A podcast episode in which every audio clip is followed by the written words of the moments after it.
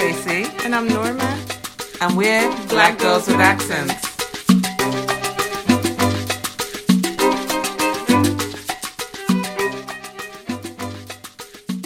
And welcome back, guys. Hello, everyone. We are so pleased today to have Vanessa Walters, acclaimed author and playwright, journalist, world traveler. So, Vanessa, thank you for joining us today. Hi, Tracy. Hi, Norma. It's my pleasure. So we are we were so excited uh, when you agreed to do the podcast because you have a fascinating story. So clearly, by the accent, we know that you are also from the UK, but you've travelled uh, many continents. So, did your work as an author um, uh, necessitate that kind of travel? What prompted you to leave the UK and to travel to so many different places? Well, it's funny because I'm not really that much of a traveler. Um, I wasn't the sort of person who just, I'm not the sort of person who just gets up and needs to go on a plane and go somewhere. I don't have the wanderlust. um, the first time I traveled, I was 18.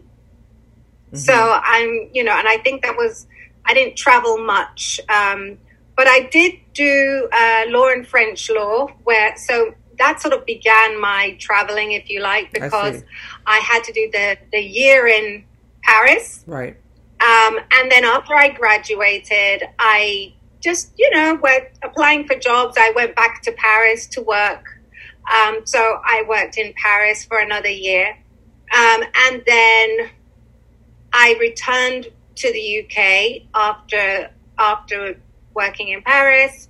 I was working in the UK, and then um, I also I always sort of wanted to work in France again. It wasn't like uh, it wasn't like an issue for me to to work in Paris. I guess the good thing about going back to Paris straight after I graduated was that I got more fluent in French. Okay. Um, so I worked. So, but I didn't go back for a while. I was in the UK for pretty much the rest of my twenties after that. But then I went back to Paris, um, and I'm a, I was a journalist. I sort of still am a journalist, but I got a job for uh, Thomson Reuters in Paris, mm. and uh, went back there. Um, then after that, so I had gotten engaged just before going to work in Paris. Um, and my um, fiance at the time, he uh, he was in the UK, but he worked in emerging markets, so he had to, you know, move around.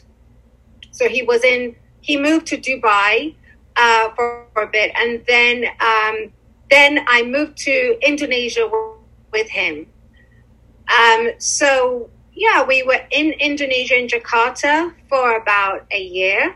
Oh wow! Um, and then I uh, I came back. He stayed in Jakarta for a bit, um, and then after we got married, we were actually supposed to go back to Indonesia, but that was a time of like um, uh, uh, crashes. The market crashed around that time, two thousand eight, and so you know every everything changed uh, in terms of Indonesia. You know, they were building, and his company at the time were building a bank in Indonesia. Mm. So you can imagine that uh, the loans all dried up. Oh, yeah. And um, Indonesia was no longer working out. So we were back in the UK.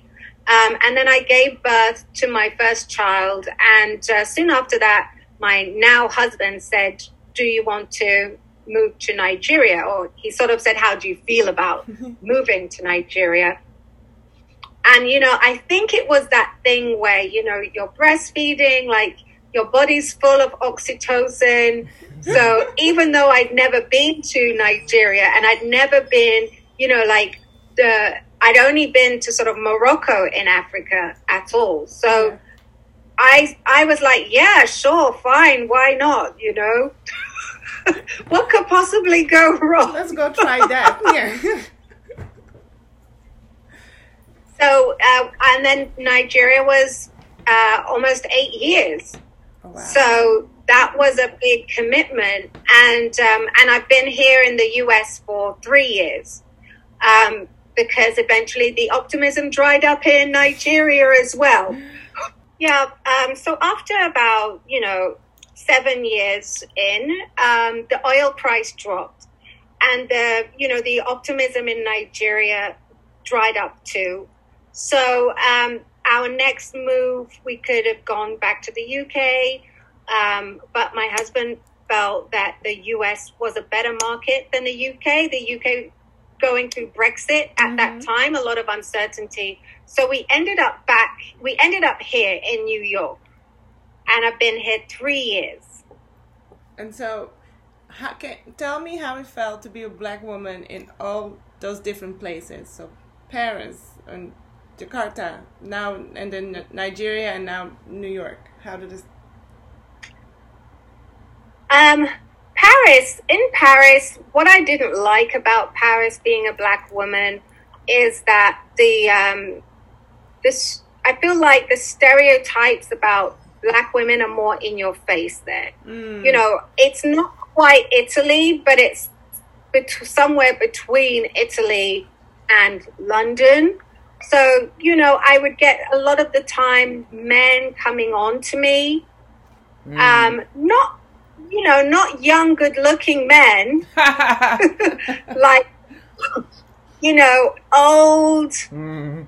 You know, old white men, old uh, Arabic men. Mm. And, you know, my only, all I could think is that they have a sort of assumption mm. about what I'm open for because there's really no reason for those men to be talking to me. Yes. Right. We're not the same age.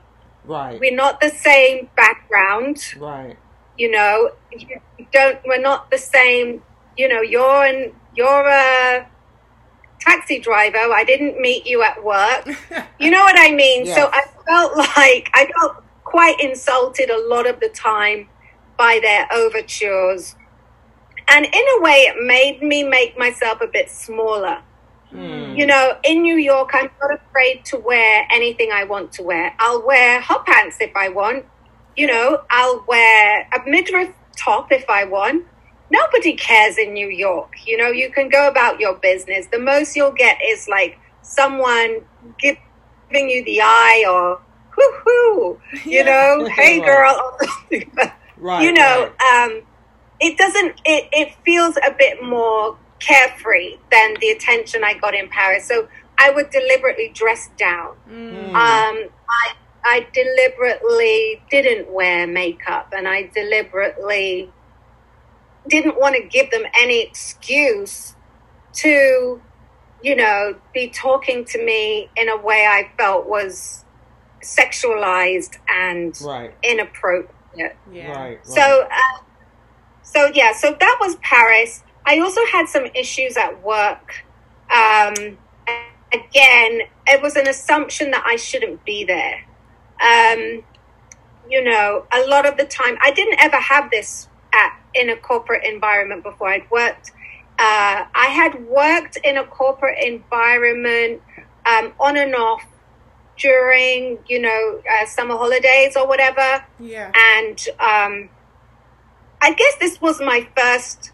Oh no, when I worked in France, it wasn't so bad, but I think I was younger then. The first time I worked for Societe Generale, which is a French investment bank. Mm-hmm. And I was young, you know, I was straight out of university. So you can take a lot more shit when you're straight out of uni. Right. Because you don't know anything, right? right? You don't question it so much. Right. But, you know, when I was 30 now and I was working for Thomson Reuters and I'd been in journalism for years, I really, I got a bit hurt that constantly there were uh, sort of nasty questions about my competence. Mm. And it seemed like people jumped on it straight away. They didn't sort of give you a chance. Right. Um, I was, um, I felt like I was embattled almost the whole time hmm. that I was there. Um, it wasn't a nice experience. Um, I, I mean, some of it is just journalism. I've always found working in a media room to be completely cutthroat. Right. Um, so I think I was just an easy target, but I definitely think they used my blackness against me in terms of feeling more justified in having a go. Right. You know, right, giving me the worst shifts Right. um, etc. Um, constantly howling about this, that, or the other. Because also, I mean, also, I was, I was uh, in French. I was working in French, so you know, it was, it was easy, I suppose, for them to find something. You know, I hadn't translated something quite the way they would have translated it. You Right. know, so Right. it, it wasn't the best experience. Um, just good for the CV, I guess. Hmm. So um, I, I I left from there to go to Indonesia, and in Indonesia, I found um, I really enjoyed my Indonesian experience. I mean, I was I felt I was a novelty, Right. but I didn't feel I didn't feel negative. I didn't I didn't feel as the sort of um, the sort of racism where people have you stereotyped as a certain kind of person. Right. Now, okay. I know a lot of people say they go to Asia and they get horrific racism, like people making monkey noises at them and people kind of refusing to serve them and stuff like that. But I didn't have any experience like that. Okay. I did have stairs. Right. but the stairs didn't feel like uh, didn't make me uncomfortable. I just got that I was probably the only, maybe the only black person they'd seen that day. But also, they have black people in Indonesia, Right. technically, Yeah. Yeah. um, depending on the definition of black, because they have um, Afro Asians Right. um, living, uh, you know, the East Timorese. That's Timor is part of Indonesia. They're all black people there, Okay. Mm, and right. uh, Papua, um, and some islands around there. They actually have um, a lot, a large black population, and so I didn't necessarily feel like they hadn't seen black people before, but I definitely attracted a lot of attention, and I didn't really see any of these black people around in Jakarta, the capital city. I did occasionally see one or two, but other than that, not many, hardly any black people at all. Let me ask And you. you know, I made a couple of. What's that? No, go on. I'm going to ask you a question when you finish your your point. yeah you know i made a few friends i did salsa i you know i got out and about um and um and and it was fine i really liked indonesia and i was able to travel to singapore which i loved and there's loads of black women in singapore um, i was able to travel to malaysia um, where again I didn't I didn't even feel like I got stares in Malaysia. I it was just felt I just felt like they were used to people like me in Malaysia. Um, so yeah, I I I enjoyed Indonesia. I enjoyed being around Asian people very much in Indonesia, and I felt like I could live there. I felt like I could really live in Indonesia. I could live in Singapore. I could live in Malaysia. The only problem is that it's so far away from family and not just in distance, but the time zone. It's like you wake up, they're getting ready for bed. So, Right, right. you know, it's very difficult to communicate with family in real time, and that was very isolating. Right, right. So my question actually was going to be about um, um, this kind of your your feeling, your the physicality, the um, the lived experience there. My question was going to be, did you find it freeing in some way? Because I would imagine being in a different society, culture, you are somewhat removed from the the day to day shenanigans that that that we have to deal with in the US and in the UK, and that you could really focus on yourself or your family um, and not get bogged down bogged down in the in in the politics of the day. So so did it did it kind of give you a sense of freedom yeah. in a way? Oh, definitely. I definitely didn't feel like the people I was around had had a consciousness of Western racism, mm-hmm. like a, a, and and again, that's just my experience because mm-hmm. I know there'll be a ton of people who'll say they had, you know, they had the same or worse, but I personally did not feel like the people I interacted with had a consciousness of Western racism. It wasn't it wasn't on their radar. Um, and you know when Indonesia, well, Jakarta is a little bit like Lagos in that a lot of the people that you will meet, um, they've got very, they're not reading Western papers, mm-hmm. newspapers. They're not, you know, they're not following you know, uh, they've never, they don't care. They've got different concerns. So their understanding is more sort of, you know, it's it's different. It's right. not that they're not racist or they can't be racist, but it's just different, different triggers, right. you might say. I know that Indonesia had a big problem with Nigerian um, fraudsters, so they claimed. Mm-hmm. So I was warned that I should walk with my papers at all time, um, mm. unless I got, you know, because sometimes they might do a sweep. Mm. And there's, but there's certain areas where things like that are more prevalent, like Chinatown. Um, there's areas where there will be those triggers, and you might get stopped, uh, targeted, racially profiled, or whatever um, so it's you know it's um, it happened, but it didn't happen to me, me um, at all. Let me ask you about uh, Nigeria was. Can I can I just quickly ask you about class? Do you think that because I would imagine, and correct me if I'm wrong, were there any students from West Africa or other parts of the continent?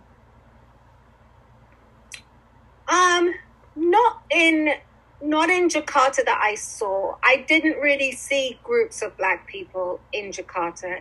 It's like you might see a lone black person who, let's say, could be, I guess, a Westerner, mm. um, or could be from Africa, but you didn't really see groups of people. Now, as I said, that's just where I was. Now, class wise, um, I you know, I didn't think it mattered. The reason why is because Indonesians are a bit more like Nigerians in that they differentiate their class in their society by how they dress. Mm. So, you know, you'll be you'll be uh, classified by your bag, the bag that you're holding. Mm. They're really into brands. They're really into designer labels mm. and expensive shoes and very coiffed hair and lots of makeup. So a lot of the time I wasn't taken for like an upper class or elite sort of person because, you know, how I look now, like for example, in my video that you just have been watching. Right. I am that's after being in Nigeria for eight years, being influenced by my fellow Lagosians who wear makeup every day and right. do my hair. But when I lived in Indonesia, that was alien to me I hardly wore makeup.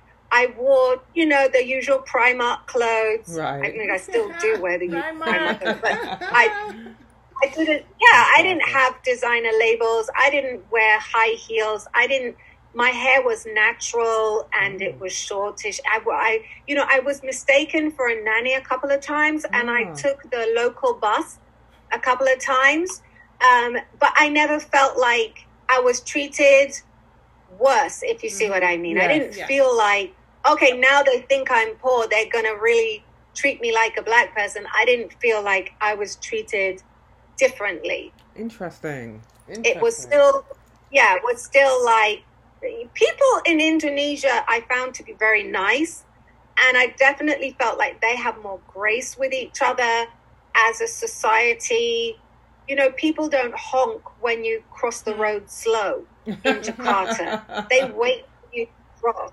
You know, people like if I'm walking past and there's a group of men doing building work, they don't look at my bum or you mm-hmm. know holler or start to laugh. You know, I felt like there, there's just a bit more politeness mm-hmm. in societies, So perhaps that's why I didn't feel such a negative experience. I feel like they're nicer to each other than I see people being in, for example, New York. Mm-hmm. Right, right. Fascinating, fascinating. So now you leave there and you go to Lagos. Yeah, so Nigeria was great. I mean, it was just great to be, it's wonderful to be black in Nigeria. Um, but, you know, class is, class is the thing mm. that you have to um, worry about. Um, you know, how much money you have is a thing that you have to worry about in Nigeria. You know, that is the color of your complexion in Nigeria, is how much money you have in your pocket or how much money people think you have mm. in your pocket. So in Nigeria, to look foreign is money. You know, to have a British accent is money. Um, and then, you know, if you dress a certain way, that also is money. And that's what people care about is how much money they think you have. When people talk about your class, they mean can you afford to maneuver in this group of people? But when people say you're not in my class in Nigeria, they mean you can't afford to sit here mm. with me. Mm-hmm. you you know that that's sort of what they mean by by class there is it's just money. How much money do you have? A university professor i'm sorry to say tracy it's not worth that much in nigeria unless you're also earning in us dollars. Yeah i heard. So i heard. So is there a lot of pretending you know, even, oh sorry. Sorry vanessa. Huh? Is there a lot of pretending of being of yeah pretending like, yeah like of being of class. Oh yeah. yeah. I mean yeah that's something which i'm writing about now is like how important the facade is. Yeah um the facade is all all important. You know there's a lot of taboo subjects around money in nigeria which i found quite interesting and sad. So for example people don't talk about illness so much because people understand that healthcare in Nigeria is ridiculously expensive. Mm. And part of that expense is being able to afford to leave Nigeria mm. in order to, to, just have like a routine, you know, a routine procedure, um, which we take for granted. And so I think there's a lot of sensitivity around talking about um, sickness. Um, in Nigeria because sort of recognition of the fact that it's it's a uh, you know when people are sick it's often because they don't have enough money. So it's like if you talk about being sick and not being able to fix it it's almost like you're asking for money. Mm. you know it's a weird it's a complicated thing. Um, so that's a taboo subject. Um, you know there's traveling is a taboo subject in some ways because if you can't travel, it sort of implies that you cannot afford to travel. Mm. And so the extent to which you can travel becomes a sensitive issue. So people often pretend that they've traveled. Oh, oh my God. And, you know, people pretend that they've traveled you know, I even had a conversation with an Uber driver where he was obviously, you know, he was telling me he didn't like he didn't like Canada. He said no, he didn't like the UK, he said. He said he'd been there and he didn't like it. it was an awful place and he wasn't going back. Mm-hmm. And then he sort of let it slip that he'd been deported, but he didn't mean to tell me that. oh. So it wasn't that it wasn't that he didn't like right. the UK. It was that he he wasn't able to stay there. And then he was saying, "I think I'm going to go to Canada next."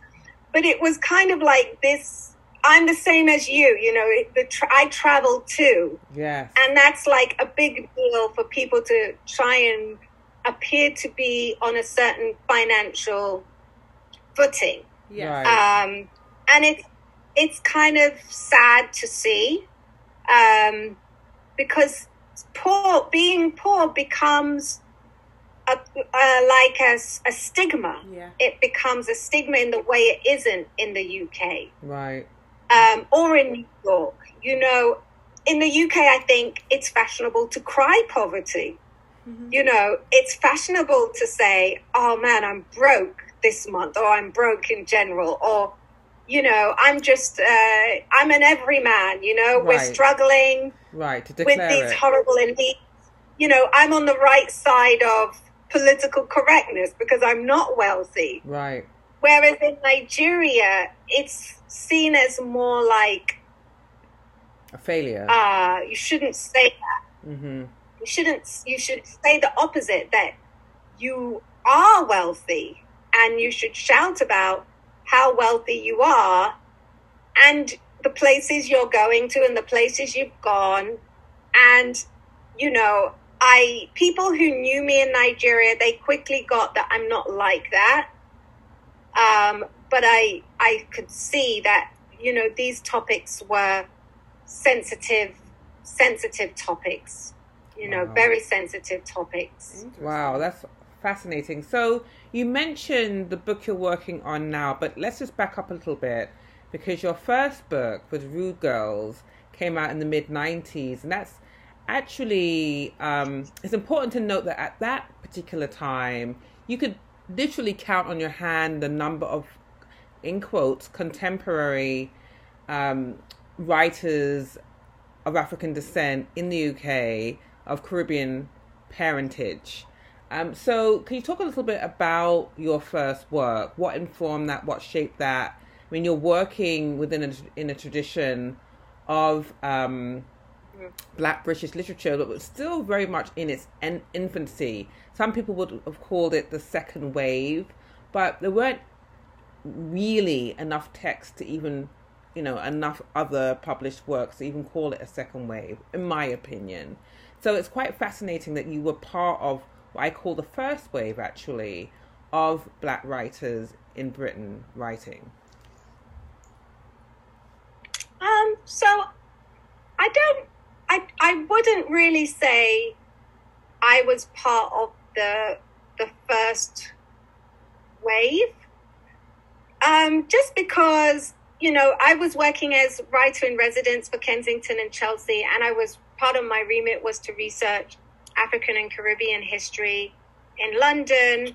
And i came across quite a few books that were written like in the 60s published in like the 60s and 70s Right. um, m- a lot of them were like political. Hmm um, and um, I felt like that wave came with like the West Indian Gazette, you Right, know, the start yes. of the West Indian Gazette, hmm and the you know that led to there were a few newspapers around that at the time, but I would say that was the first wave because a few books came out of that, um, and then I do agree that there was sort of a drop off.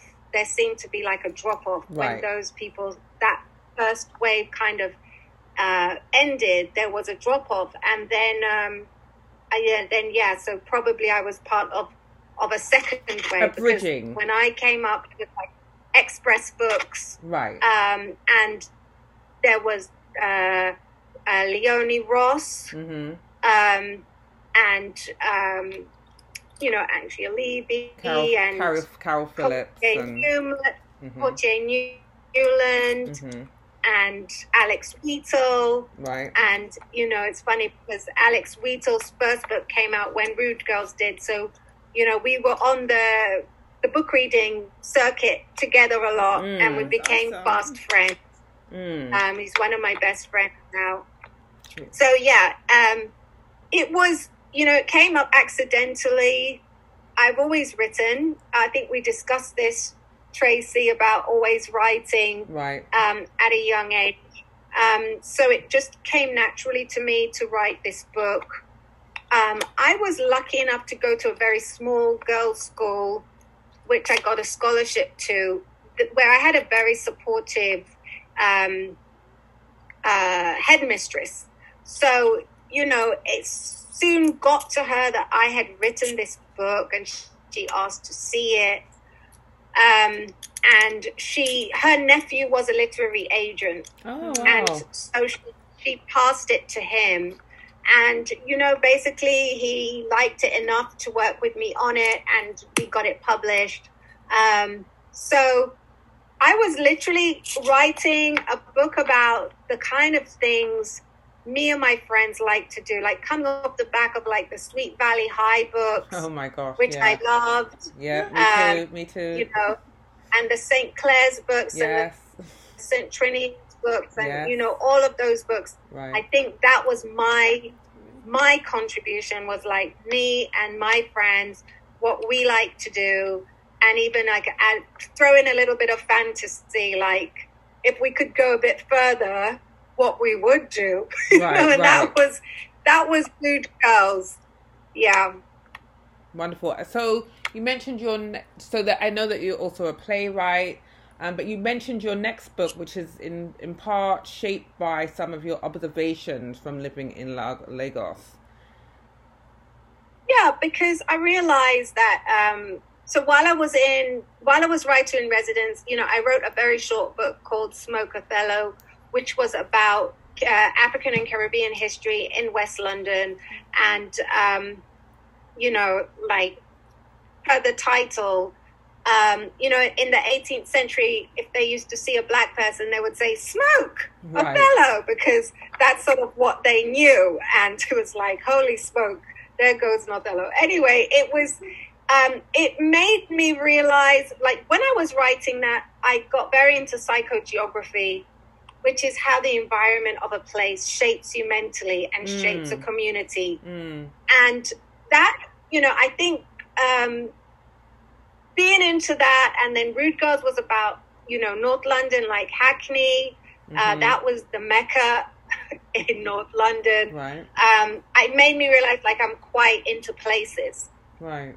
Um, and so, you know, writing about Lagos, it didn't come straight away, but I think I was so impacted by Lagos and by the people I met there and uh, just how the experience of being in immersed in a very different type of society you know impacted me and sort of trust trying to sort of it was my it's my way of like processing all of it. I i i would say to anyone that you know late uh nigeria i feel like as a society i would compare it more to somewhere like pakistan than to london. Mhm. because you know don't be fooled by the fact that you know english is the lingua franca.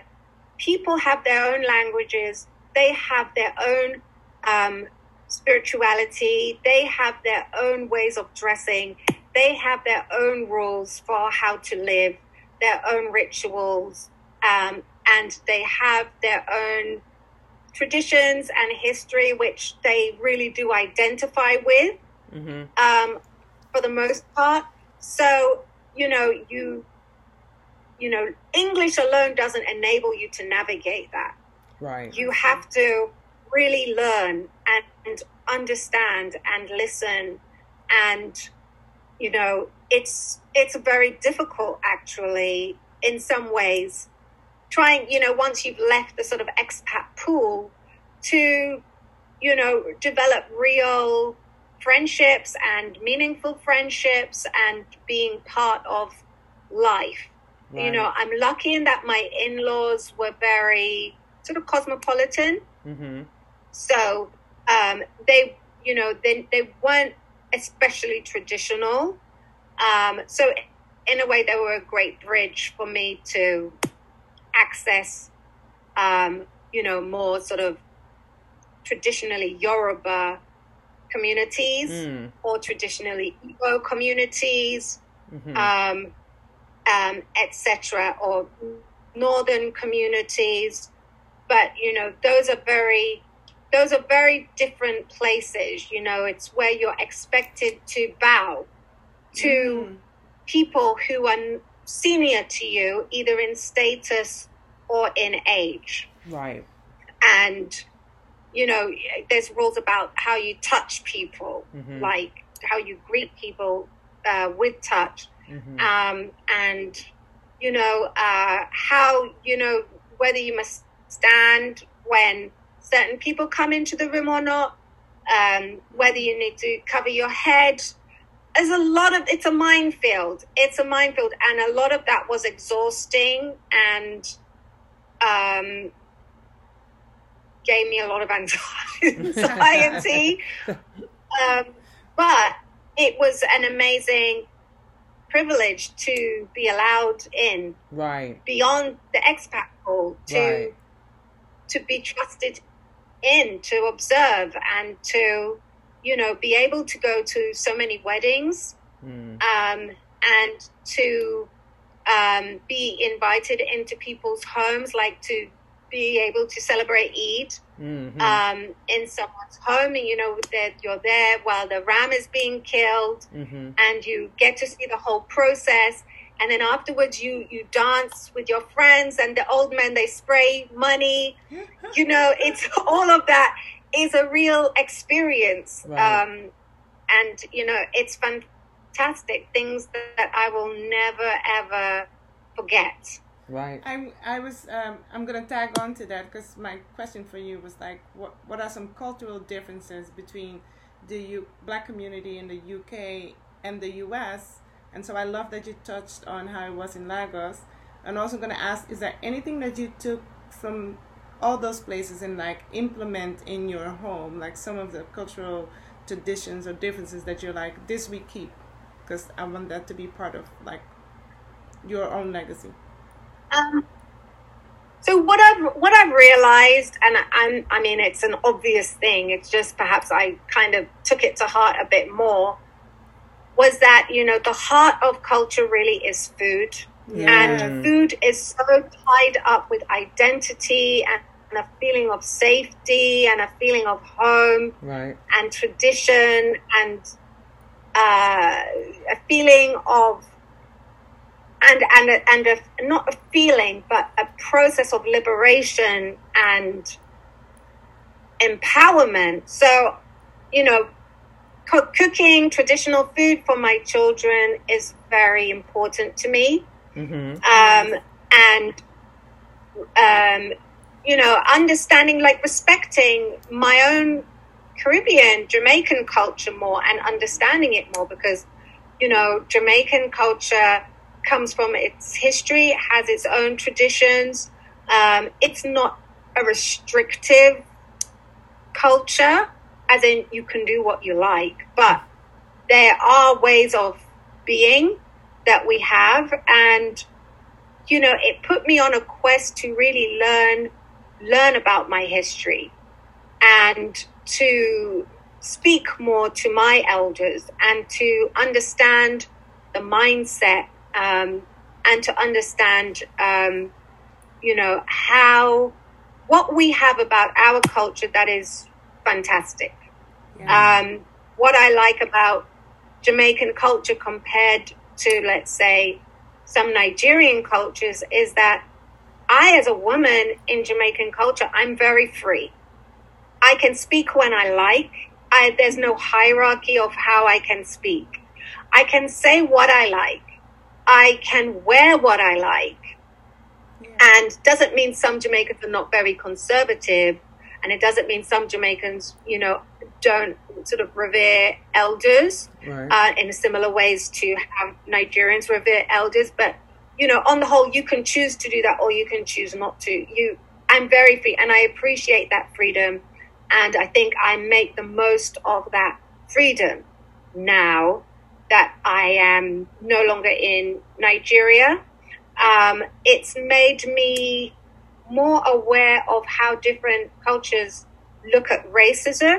And I think there's a tendency to be really stuck in your own understanding of the world and your own understanding of like identity is framed by you know, where you've grown up. And I think we see a lot with African Americans um, in that it's it's an extra leap for them to understand like black people in the UK, you know, they have, um, you know, they have a, a history of racism, and you know what was their history of racism? How has it impacted them? How has it shaped British society? Um, they have to understand when they go to Paris or they go to the UK, you know, suddenly they think, oh, this is great, you know, ha ha he he, you know, I'm having so much fun. I'm Josephine Baker running yeah. down the, uh, the Champs Elysees. Right. No, you know, there's right. oppressed peoples in Paris. Right. You are not Josephine Baker. Right. You know what I mean? Right. It's, Absolutely. They, uh, you are not James Baldwin in Paris. You are not Frederick Douglass in London. Right. You, you know, there is actuality of racism that people are experiencing in those places. And being having lived in many places, I think I'm more tolerant of other people's understandings. I, I feel like I'm more tolerant of you know, a lot of Nigerians who said, and I think some Caribbean people who've said, for example, they didn't know they were black until they were 14, or they didn't know right. they were black until they traveled. Right. And I think, you know, that was a lot of the time those people were denialist about racism. Mm. Um, and understanding that experience, I think, is has been healthy for me to not not just feel like um, so downhearted in a way about my own experiences of racism, like from the UK, or thinking that, you know, it's all a certain way or it's just racism that we have to think about. You know, there's so many other things that, like class issues in Nigeria, it works as a kind of apartheid. Mm. And, you know, that is more important to people in Nigeria, or, for example, gender discrimination is more important to women in Nigeria than racism is to me in Nigeria. Yeah. I mean, then racism is to them in Nigeria. And even when they travel, the way they've grown up is that those things are more important. And, you know, that apartheid of wealth is going to press upon someone's mind more than issues of race which are occurring to them. They are occurring in Nigeria, but they may not be as conscious of them or they may not feel those issues are as pressing because those other issues are more determinative of how they live and their chances of survival. So, you know, understanding we we're all interpreting things differently. I think it gives you perspective as a writer it makes you less angry about things. Um, and you, I strive for understanding. Maybe I listen more and mm. I read more rather than thinking I know what it is and I know what the answer is.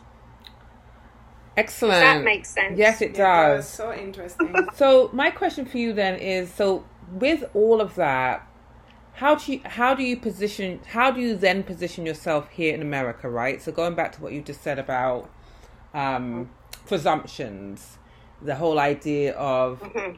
Those of African descent or Black Americans going to Europe and feeling free and feeling that they don't have the you know the boot of racism on their neck, right? Because that's a kind of a, a wishful thinking or a kind of um, what is that? A blind optimism kind of attitude, obviously. Yeah. Um, so how do you? Because Norma and I have spoken quite a bit about perspective and how our perspectives are quite different than those um, of of the people we knew who were born and raised here. We just, just see things a little bit differently. So have you come across that? And given that you again have, have lived on a number of continents, have you found yourself um, the only one in a in a uh, in the room with a totally different perspective on something that might be racial or cultural. Have you found that? And if so, how do you handle that? Um, well, I think sometimes I forget because I most of the people I do hang around are because I live in Park Slope. Most of the people who I find I interact with, you know, uh, they are academically they're well educated. Mm. Um, they are people who are lawyers, writers, um, they're psychologists. They are um, high flying people in their fields. And sometimes I'll make assumptions of them as if they're also like really internationally exposed or internationally well traveled, um, which often they're not because, you know, they might think, people might think that, okay, if I spent four days in Venice um, and I've spent, I had a long weekend in Paris. Yeah. And, you know, then there was that week by Lake Como Right, that they think that means you're well traveled, but that's a very superficial understanding. And often those experiences are presented to them in Western, you know, Yes. as Western experiences in foreign countries. Right, curated. Um, Yeah. Yeah, they're curated curated experiences. So often I'll find that I'm talking about something and I'll realize people have never looked at it like that before. Um, and I am trying to think of examples, but uh, I can't really think of examples. But I just find it it's often the case that people, you know, they they thought America was the pinnacle of lifestyle Oh and God, achievement and humanity and as you know you might say something which doesn't necessarily reflect that well on America or you might say for example they say where was the best place you've ever lived? And I'll say Lagos. Mm, and they'll be mm, shocked. They'll they'll be like how? Mhm, you know what what do you mean Yeah, 'cause That doesn't even Lagos, you're, make you're sense living to under them, a tree and I'll or see it. Yeah. mm. yeah I'll see it in their face you know Mm, I that love it. you know where were where were the nicest people you ever met Mm. Lagos and Indonesia Mhm, mhm. you know they it, they're shocked they expect to hear some sort of war torn Mhm. story of woe Mhm. that from from the, those places um, they don't expect the things that I I say because yeah Oh, I remember when I went to Haiti on a cruise here, and um, so we went from, from Miami to Haiti. Everybody on the cruise was American, pretty much. And when we got to Haiti, we were allowed in this fenced off area, and you could see local people were waiting by the fence to be allowed in to Mhm, the area mhm. um, like it was just such a controlled Yeah, area. Yeah. and yet people are going there and they're coming back saying i've been to haiti you Yeah. know haiti was wonderful um, you were in a controlled Right. compound right. Right. you were not allowed to wander past the fence right. Right. out into the real Haiti. So Right. that is a lot of people's experiences of travel when they're American. Well, you know, it's funny because um, I remember one time staying in a well, I, anytime I go to the Caribbean and I want some pampering and choose not to stay with family, and you go to a resort, it's so funny to me how how English the resort is. Right, the food is all English, the music. Ninety percent of the people are either German or English. Yeah. it's like, and, and and that's the way they like it. Or same thing was in South Africa. They had a, um, can't remember where we were in Cape Town, but you would have thought you were in Miami. There was nothing that that said that you were in. There was nothing culturally that made you feel that you were in another country halfway across the world. It was so.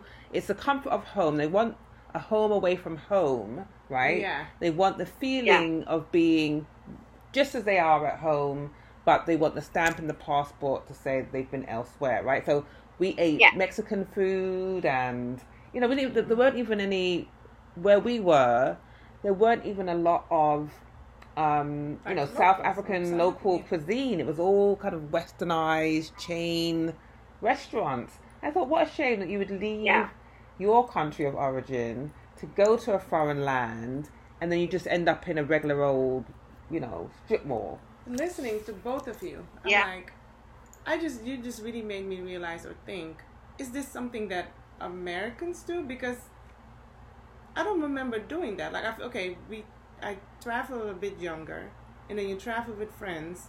You kind of bump into locals. Might have been sounds a little maybe dangerous now too. And then people are like, "You should come. My cousin has this or my," and you get to see more of what you're there to Mhm. see. We also have more vacation. So Mhm. you know, any job you start, you have six weeks. So most of the time, we've been to some place at least for two weeks, Mm-hmm. and you meet somebody.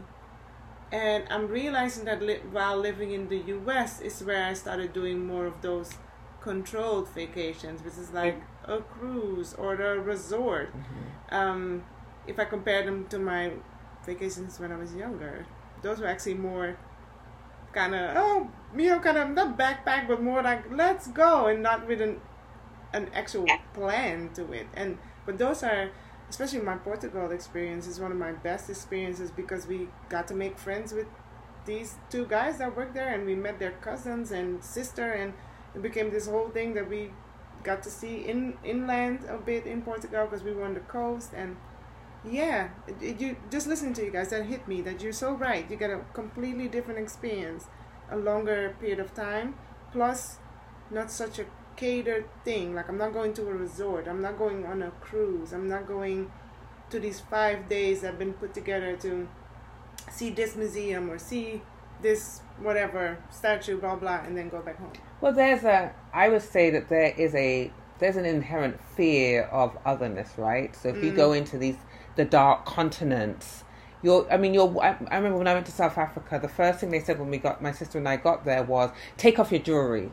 Now we weren't wearing Yeah. pearls or you know we weren't wearing expensive jewelry. There was nothing lavish or ornate or anything. Yeah. That was their first thing. Take off all your jewelry and um, you know, the hired car will take you where you need to go. We were like, no, we came to see. We were, we're going to Soweto. We're, we're in Johannesburg. We want to see.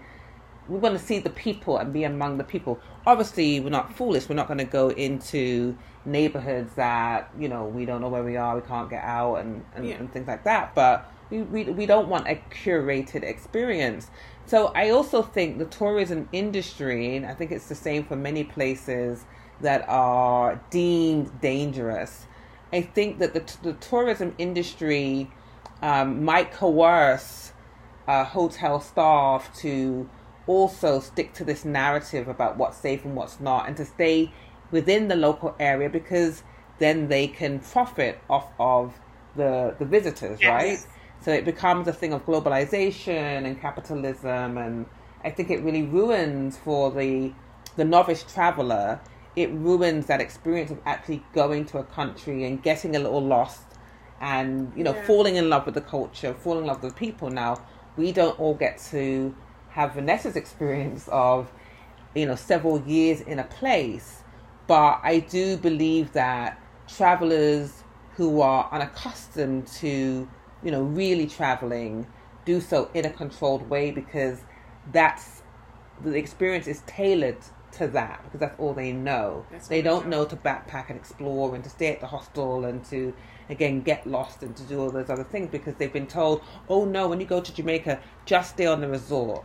Don't go beyond the little shops where they're Yeah. selling another straw bag, another T-shirt, more maracas, Yeah. another, um, you know, And tea cozy. Skin color thing too? Because i never felt unsafe because i'm like i'm a black person too but maybe that's just in my head like maybe you know like white people or other people of color when they go to a place that's predominantly black i feel like that's a stereotype that's been put in a lot of people's head. As to where i always felt like. It's just other black people. Right, right. What would you say, Vanessa? Say that definitely whiter people will stand out because you know your complexion is also money to people to some Mm. people so i do think there could be more of a there could be more of a risk you know, I didn't stand out in Nigeria uh, as much. So I, I felt like I could blend in more to a crowd, which I which I liked. But sure, if you were a white person, you might um, you might be more noticeable and therefore more at risk. Mm-hmm. Uh, for example, you know, let's say you were a white person driving alone versus a black person driving alone. Um, you know, there's more, perhaps a chance that you might be more of a target for kidnapping. But, you know, that's specific to certain countries, uh, kidnapping. I mean, in general, I didn't think. I mean, in general, to that thing about the complexion, I do think some of it is in our head mm-hmm. that we're safer because statistically, I think I think black people face like a higher rate of crime. Um, so statistically, we're not safer. And one thing which I thought was very, to that point, in Nigeria, although I might, I might be more of a target being sort of quote unquote wealthy, it's definitely the poorer people who are the biggest victims of crime. They're mm-hmm. actually the biggest victims of kidnapping because um, there's more there's more access to them, and you know if you can get you know if you can get fifty dollars out of someone, you know, they, they, they will kidnap a driver who's on his way home from work. They'll kidnap, you know, a, a nanny who's on her way home. And they'll, you know, they will force these people to call relatives to send a certain amount of money. They know how much they can get from those people. Mm. And that happens to, to people like that a lot more than it would happen to people you know, like myself or like a white person. So, you know, it's uh, it's complicated. It's mm. it's a complicated thing. So yeah, in some cases, your color could make you stand out, which could put you more at risk. But a lot of it is in the head. Mm. It's in one's head how at risk you really are. So I want to ask you about. Um, we have to wrap soon. So I'd like to ask you about your children, and it kind of goes back to a question that Norma asked earlier about what aspects of these various cultures beyond food. You answered food, but in the raising of your children who did spend quite a bit of their formative years outside of the US, and your own background um, of Caribbean heritage, but also you know English, uh, Britishness is injected into that too and then your husband's um, American and African uh, ancestry. So, how what so what does this mean for your kids? How they see self, how they talk, um, what they know. How does this filter through? It, are there certain things that you do deliberately? Um, and again, again, maybe it's the food, maybe yeah. it's language. Can you talk about that a little bit? I tell my boys that they're Nigerian. They're Nigerian first and foremost. And that's partly because in according to Nigerian culture, they are Nigerian because you are from where your father's from. And so their father's father's father's father, they're they're all Nigerian. Mm. So they are Nigerian uh, according to Nigerian culture and they're Nigerian citizens and uh, culturally they're more Nigerian than anything else. Mm. Um, so I want them to really feel good about being Nigerian and to retain the positive feeling they had about being Nigerian in when they were in Nigeria. So, for example, uh, last year they went, or could have been this year, they went to the Nigerian Day that was in Trafalgar Square, wherever it was. You know, mm-hmm. they went with their dad and um, you know and make sure we recognize independence day and you know we like for their little performances they'll wear traditional their traditional uh, south south clothes they're mm-hmm. south south men they're ijaw men so they'll wear their ijaw clothes and um, you know i'll always encourage them to talk about Nigeria and um, you know, now that we're here, I've expanded a little more so they know a little bit more about being Caribbean, Jamaican. They know that mummy's definitely Jamaican and they, they identify with being American. Um, but I feel like the American identity, a lot of that is peer pressure. Mm. You know, it's wanting to fit in, it's wanting to assimilate. So I don't make that wrong, but I just always let them know that they are Nigerian and positive things about about being Nigerian. I think it's a it's a more positive identity for them um, than an American identity or a British identity or even a Caribbean identity because their culture is a lot more complete. Yes. And you know, and you know, they their father, their grandfather is actually a king um, he's a king of the place where they're from in Bayelsa. Mm. So, you know, even though it's, you know, it's not, doesn't mean much in the grand scheme of things, you know, but um, to really hold on to that heritage um, and, you know, think of themselves, you know, as grandchildren of a king. Yes. Um, and that's a position of great responsibility and you are the keeper of the culture if you're traditional king. So you have to know your culture, um, and you have to be proud of it. So just I just put all that more onto them. It's a bit controversial, perhaps, but that's how I feel uh, for them right now. It's um, that's how I sort of raise them to be. Ni- they're Nigerian boys and with so much pride. I mean, I don't know a Nigerian who's not proud of, of, of yeah. their ancestry, and to have that lineage is, is set them up to success, success.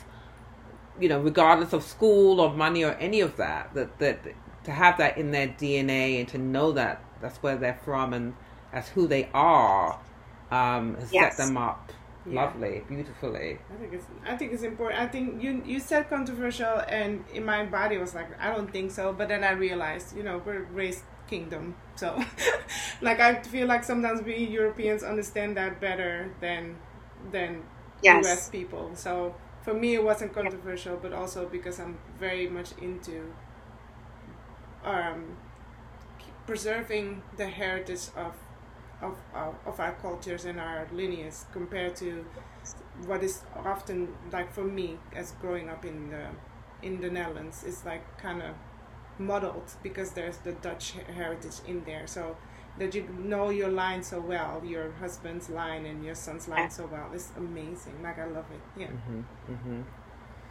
so Vanessa oh thank you. Yes. before we wrap um, so the new book is on the horizon um, I don't know that if you're going to share title with us, but um, any I the Niger wife provisionally. The Nigeria life. The Niger wife. The Niger, Niger wife is a constitutional yes. term for the foreign wife of a Nigerian man. Yes. The Niger wife. I see. Okay. In the in the tradition of Buchi Emecheta.